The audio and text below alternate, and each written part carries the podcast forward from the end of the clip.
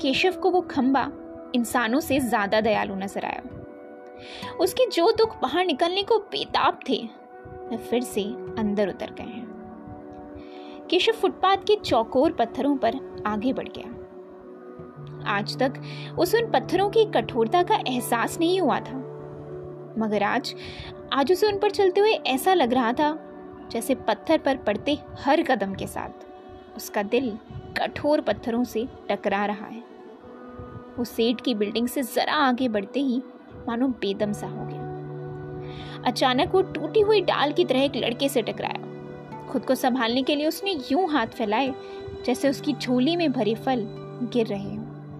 बामुश्किल, वो खुद को संभाल कर धीरे धीरे चलने लगा।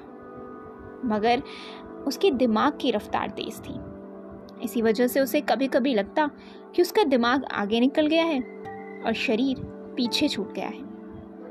जब भी उसे ऐसा लगता वो सोचना बंद कर देता, ताकि दिमाग शरीर के साथ रहे। फुटपाथ की उस तरफ़ सड़क पर घोड़ा गाड़ी, ट्रॉमे, बड़े ट्रक, लॉरियाँ और पौ पौ करती मोटरें दौड़ी जा रही थी, जिनसे उभरता शोर भी उसके विचारों को तोड़ ना सका। उसके कान उस शोर को सुन ही नहीं पा रहे थे, बल्कि उनमें तो रेल के इंजन से निकलती भाप की तरह साए साए हो रही थी। तभी वो एक कुत्ते से टकरा गया। उस कुत्ते की एक टांग में जख्म था, जो केशव की ठोकर से दुख गया। कुत्ता चाऊ चाऊ करता एक तरफ़ भाग गया। कुत्ते की चाऊ चाऊ भी केशव को सेठ की गाली जैसी लगी।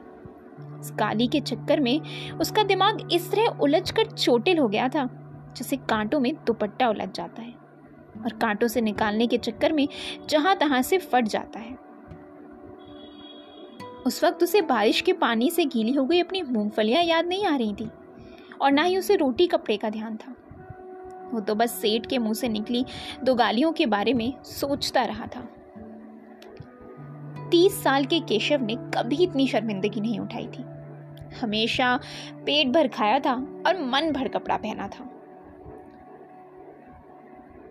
उसे खाने पहनने की चिंता नहीं थी बल्कि उसे सबसे ज़्यादा चिंता मकान की किराए की रहती थी।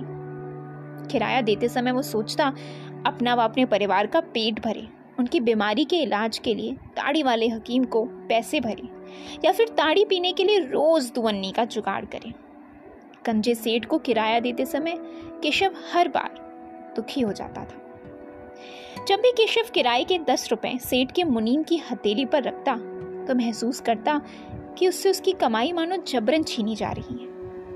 फिर भी वो पाँच साल तक लगातार किराया देता रहा। उसे इस बात का दुख हो रहा था कि पाँच साल से बराबर किराया देते रहने के बावजूद अगर दो महीने का किराया ना दे पाया तो क्या सेठ को उसे गाली देने का हक हासिल हो गया है? केवल बीस रुपयों के लिए सेठ ने उसका अस्तित्व अपनी गालियों से छलनी कर दिया था।